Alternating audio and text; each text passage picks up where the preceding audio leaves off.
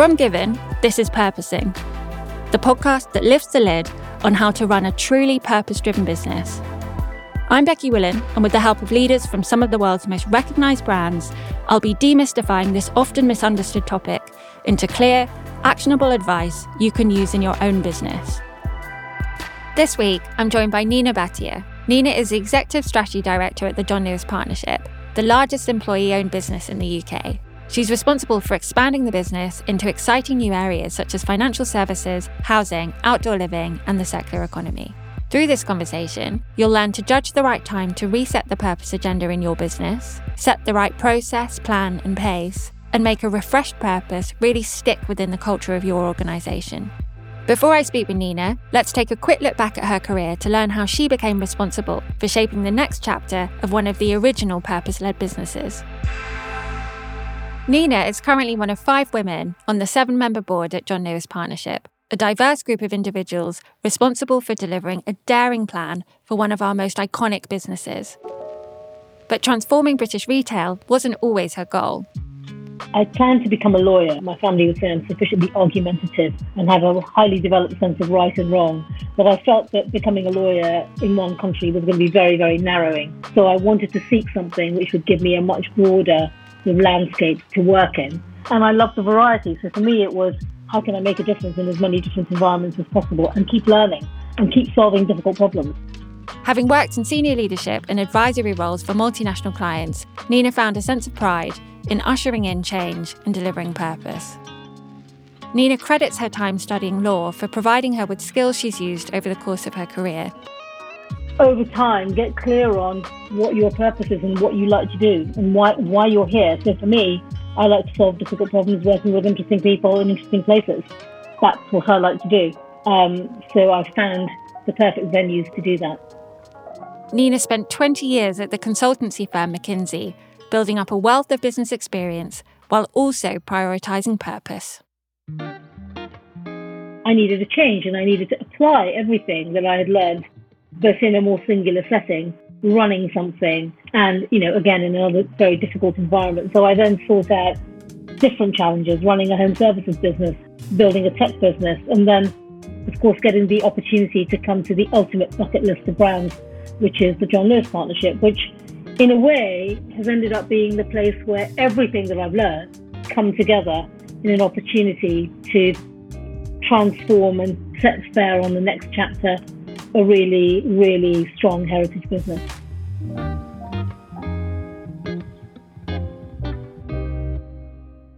So, Nina, welcome to the show. Thanks very much, Becky. Really delighted to be here. Can you set the scene for us? So, where was John Lewis Partnership on your purpose journey? And what prompted a reset on purpose back in the summer of 2020? You know, was this purely down to your chairman, Sharon White, joining the business, or was it part of something even bigger? So let's take our minds back to the summer of 2020. We were a few months into a pandemic, and indeed, I joined the partnership just a month before the pandemic prompted a complete shutdown of some of our John Lewis stores. And it was a very turbulent time to be in the business and in joining the partnership. And what I would say was there are a number of factors at play. One is, you know, we were in uncharted territory. We were in a new circumstance for our business. We had to, over the space of a weekend, close all 50 of our John Lewis stores whilst maintaining 300 to 400 Waitrose stores, feeding the nation, if you will. A few things came clear by the summer. One, that these unprecedented circumstances were going to persist for a while in some way. Secondly, we were not dealing with a business that had no purpose, no why. Our founder had created the partnership with a very clear purpose and with a very clear mission as, a, as an employee owned, partner owned, as we say, business. But he created the partnership as an ongoing experiment to find a happier, more trusted way of doing business. But what we noted in, in the summer of 2020 was that this idea needed to be given a lift. It needed to be modernized. It needed to be more relevant to the times in which we were living. And of course, they were extraordinary and unprecedented times. And then, of course, we were also talking to our customers. And one of the things I do in, in the business is look after a lot of our customer research. And what we were hearing, and what many businesses are probably hearing, is that the why of a business, the why we're here, is of increasing importance to many cohorts of customers, not just younger generations, but actually their parents and their grandparents. So our purpose, whilst it talked about the happiness of partners, did not fully resonate with either our partners or our customers. So we really felt we needed to take a look again, and not in the spirit of a teardown, but in the spirit of a sensitive restoration. So that's what led to the modernization of our partnership purpose, which is, and I'll say it here, working in partnership for a happier world you hope that that kind of really huge strategic question only gets answered once in at least 10 years, maybe even longer. So I'm really curious about sort of in the context of not only challenging trading conditions, but that global pandemic in a sector that was facing extreme pressure. Why were you convinced that exactly that was the right moment? And was it a challenge to convince anybody else on the exec or in the leadership team that in the context of all of that disruption, that undertaking this piece of work, which might have very far reaching implications for the business, was justified?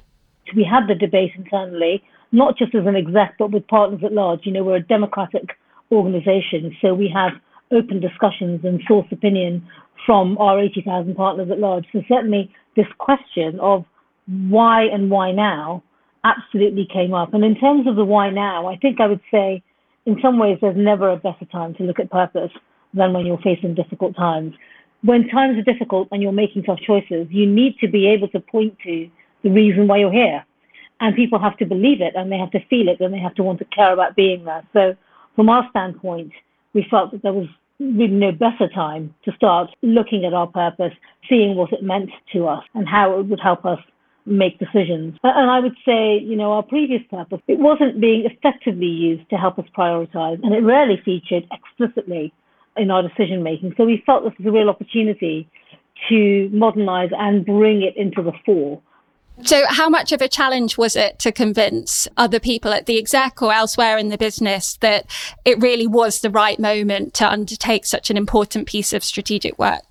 I would say that our organization is very unique. Uh, we are owned by our employees, partners as we call them, and therefore big decisions like modernizing our purpose are not just the preserve of the executive or the board. We have, as you might know, a democratic set of institutions, which include a council that actually gets to vote on something like modernizing our purpose. So it was really important to engage council. It was really important to take the views of partners in the round and the one thing I would say was that it was very important to create a legitimate process because, of course, 80,000 partners are not going to agree on everything. And therefore, whilst you can hope to get full support for the outcome, what you really must get is full support for the process.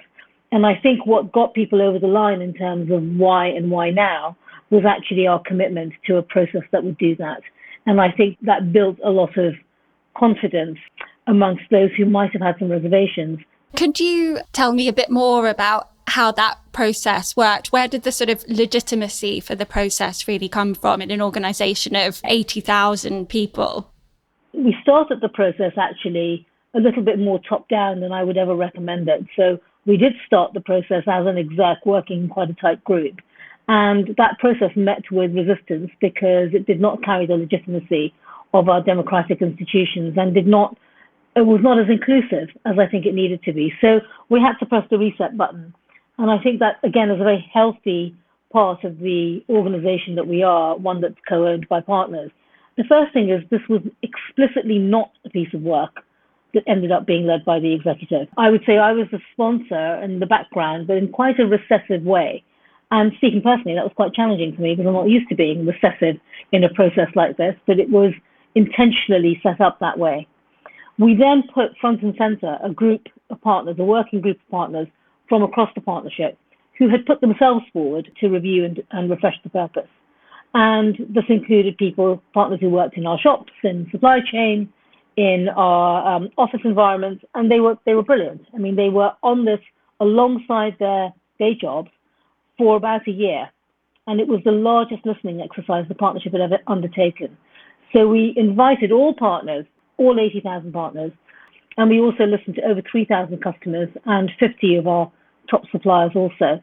We weren't trying to convince people of outcome A or outcome B. What we were trying to do first was really listen and really understand where partners were coming from and actually really take note of some of the words they were using and some of the ideas they were putting into the room. And the fact that we gave this time meant that people had sort of elapsed time to get used to the ideas, to sort of live with them and try them on a bit and see how they felt. And, you know, whilst we wanted to move at pace, we gave the elapsed time an opportunity to sort of work its magic. And then when we eventually had a sort of candidate territory, we then put those words out to all of our partners again through the mechanism of our partner forum, where partners can express their views.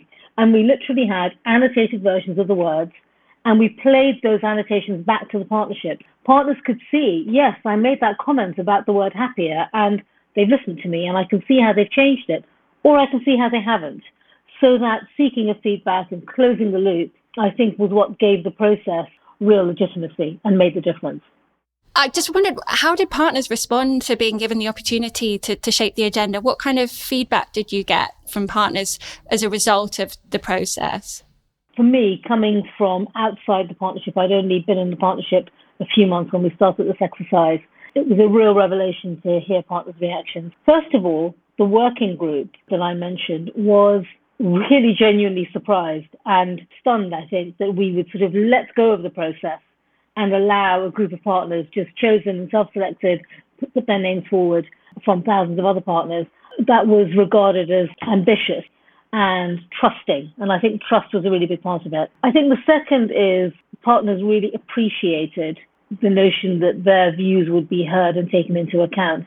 And I cannot I cannot underscore the impact of people seeing their concerns raised and explicitly dealt with and that loop being closed, I think that's very powerful because often in large organizations, you give feedback on something, you make a point, and then it sort of disappears into a black hole, never to be heard again. But we took care to close that loop. And then we also made sure that this wasn't just an internal listening exercise. So I think partners really appreciated having a lot of the external stimulus that we brought to the to the table shared with them as uh, you know they had to use that not not be in opposition to it. And i think partners again felt trusted. And then of course you know we had the courage of our convictions to put this to council you know sharing our thinking and then coming back for an indicative view and then a final vote.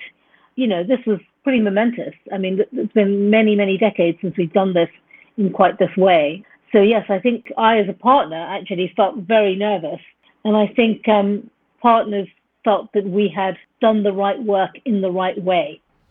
I think the the council, the forums, the, the, the partnership has a very unique and very special democratic model. But I know that you've spent most of your career working in PLCs and, and outside of that sort of really very different construct. So I was wondering what advice you would share with colleagues who are in a PLC but really want to learn from the approach that you took at the partnership in terms of the authenticity, the legitimacy, and, and the sense that this was a piece of work that was really delivered by the people of the organization for the people of the organization. Any sort of learnings that you think or the most important learnings to take outside into other businesses who don't have the the benefit or in some cases the complexity of that democratic model?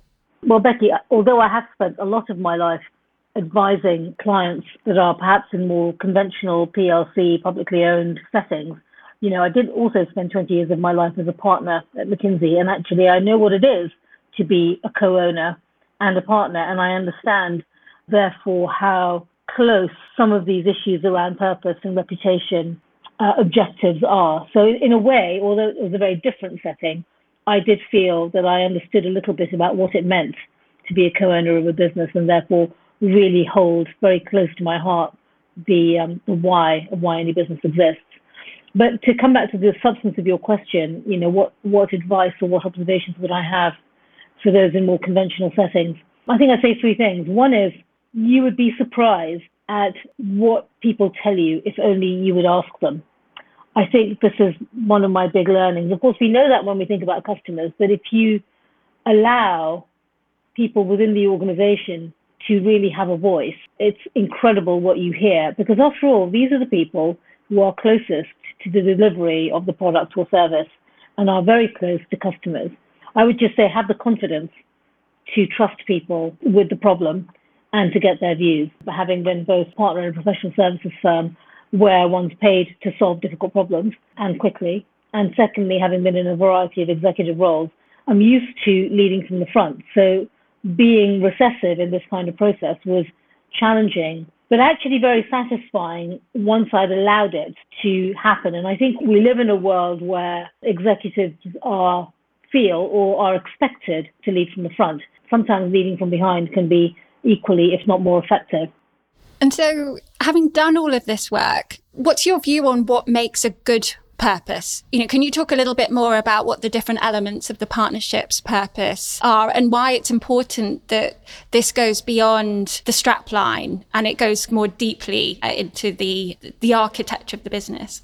It has to be authentic and, and real the test I had for myself when we were developing the purpose through the process that I've just described to you is that anyone could say, yes, only John Lewis Partnership could say that. Only John Lewis Partnership could have this purpose.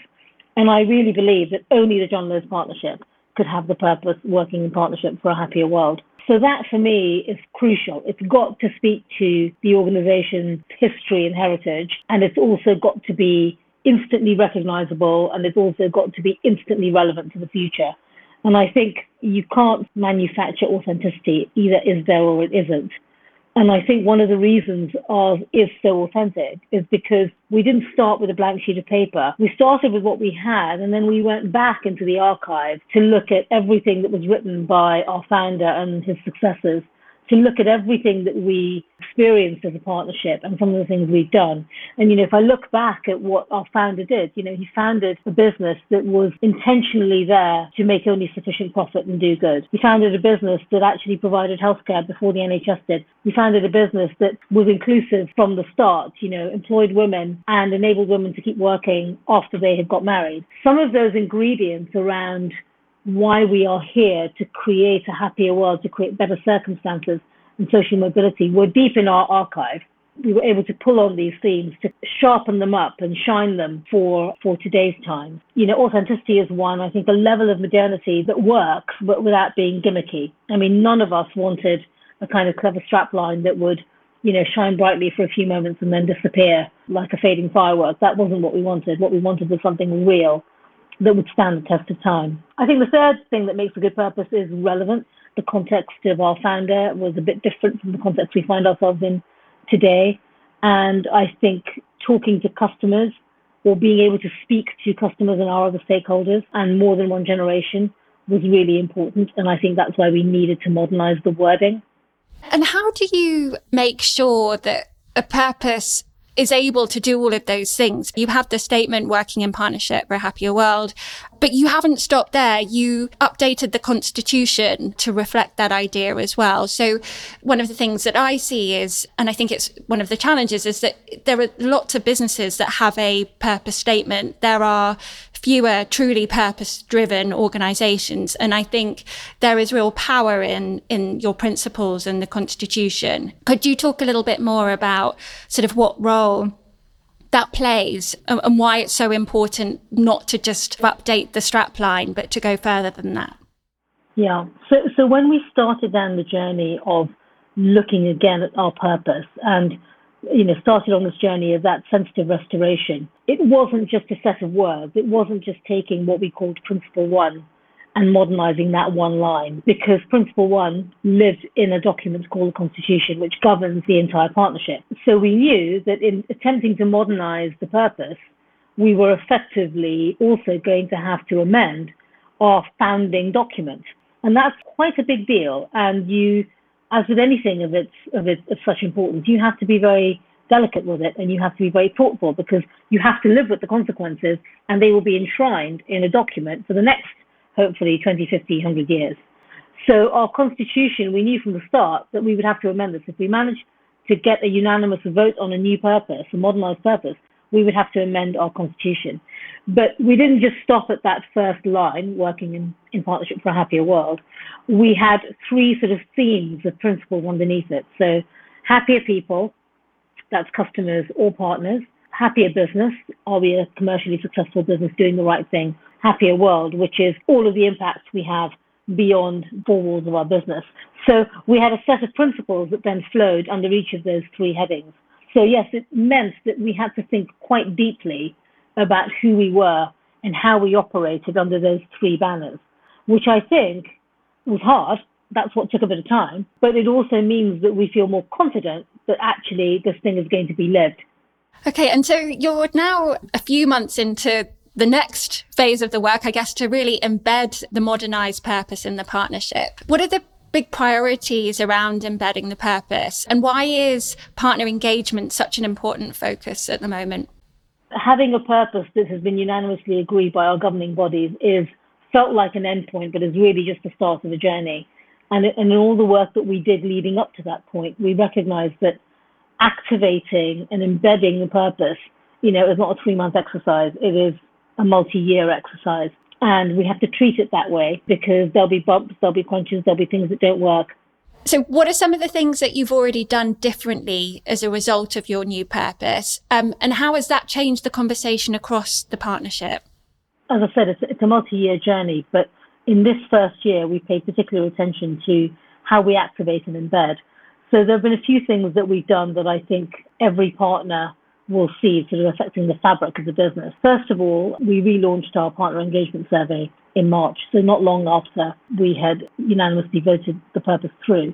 And why was that important? Well, one, most organizations have one of these surveys, but we wanted to really anchor it in the purpose and ensure we had a language that people would then use that would be anchored in purpose.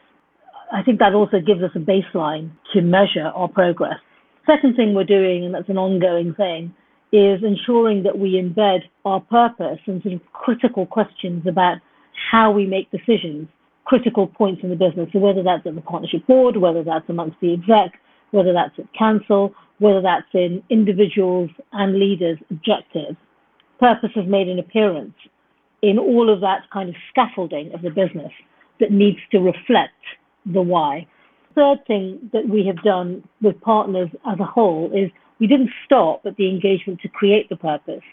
We've given ourselves the, the target that every partner will have had a conversation about purpose within this year. In fact, we've made significant progress already by the middle of the year. And that conversation is at two levels. One, what does our purpose mean to you in terms of the business? But secondly, how does it connect to your own personal purpose? Because we think if you can't locate or attach what you're here to do with what the partnership is here to do, that's a missed opportunity. And then, of course, our purpose is also making an appearance in some of our propositions and what faces customers. If I pick an example, our rental housing proposition, you know, that was acutely anchored in the fact that we have a, sh- a housing shortage. But equally, lots of players are playing in there. But how is our proposition going to be unique? Of course, what could be more fundamental to happiness than your home?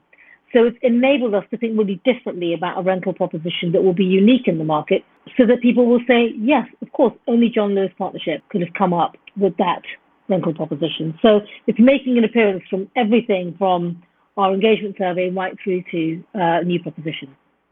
So it makes sense that there's been a huge focus on engagement and engaging partners with your new purpose over the last few months. But we also know it's really important to make sure that a purpose guides sort of big strategic, operational, commercial decisions. So what are the, some of the things that you've done in that area? There's a lot underway. One of the things you find when you have something like a purpose that's very authentic and very in the DNA of the business is that it, first of all, it helps you frame and explain things that you are doing. So things like the amazing wool mattress, the circular mattress that was made from wool from Waitrose Farms and sold in John Lewis. I mean, of course, that's a sustainable proposition, but what could be better, what could be more happy than a good night's sleep and an utterly sustainable product? So I think it, it creates the umbrella and the narrative for us to explain many of the things that we are doing. But there are a few examples of things that I think would not have happened in the same way without the purpose being modernized in the way that we talked about. So, first of all, you may be aware that we have been the first retailer to promote equal parental leave. So not shared parental leave, but equal parental leave.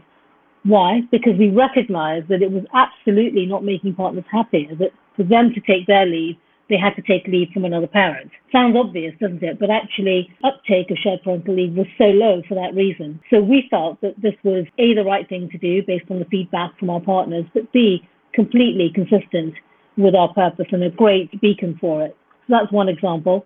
Of course, we are now paying the voluntary real living wage nationwide. And again, I think that was driven by this kind of access to purpose.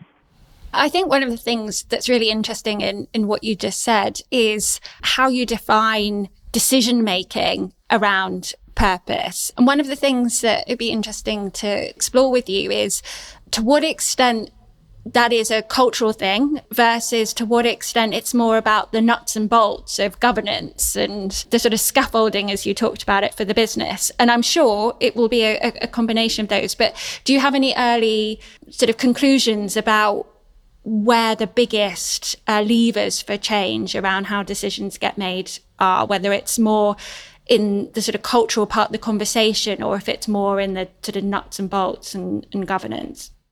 Well, it definitely is a combination of the two. I think what I'm observing myself is, you know, when you have to write a board paper for which there is a required section, how will this advance our purpose? You have to think differently. I found that that's made a very big difference to the way I respond to some normal corporate governance that I've experienced in lots of organizations. The opposite end of the of the spectrum, I think it is beginning to change my conversations with my teams, with people I work with. So if I, at the start of a meeting, say, How's it going? What's on your mind? I'm going to get one set of answers.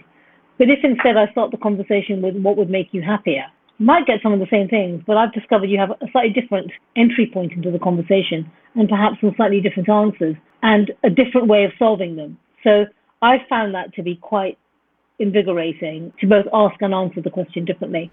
Yeah, I think there's something really powerful in, in that idea that purpose changes the conversations that happen within businesses. Because frankly you know when decisions are made it's very rarely a totally unilateral decision. Usually there's a conversation that, that happens around it. I was wondering if there are any conversations that happen at the partnership today where you don't think your purpose is relevant, having been through that process of making sure that it's really modernized, it's relevant for the context that you're in, uh, it speaks to partners and customers now? Honestly, I can't think of any topic in the partnership as a business and as a co owned enterprise. I can't think of any topic for which our purpose is not relevant. But that doesn't mean that we sort of rote like introduce it into every conversation because that's artificial. But I do think it is in the backdrop and it's increasingly in the backdrop of partners as they do their jobs every day, as they make decisions, as they think about what the partnership is and why, and, and why it's here. So I can't actually imagine not having this purpose alongside me, written in my notebook, playing a role in decision making. Nina, it's been such a pleasure having you on Purposing. Thank you so much. Thanks, Becky. Nice to be here. Thanks again to Nina. Lots of really brilliant insight there. So here's a few things I've taken from the conversation. There's no better time than a crisis to reset the purpose agenda. If your business is not clear on its purpose or it's not driving decisions, you need to get to work. It could be the one thing that sees you through the challenges ahead. Changing an existing purpose takes longer than starting from scratch. You need to bring in the right people and build in enough time to listen to what's most important, but identifying the ideas that are holding you back so you can move forward with substance and legitimacy. The right purpose changes virtually every conversation that happens in your business. It's like learning a new language. You need to give everyone, especially your leaders, the time, the tools, and inspiration to make it happen and make it real every day. If you'd like more practical advice on building a purpose driven business with brilliant insights from people like Nina, download the Insider's Guide to Purpose at givenagency.com forward slash Insider's Guide.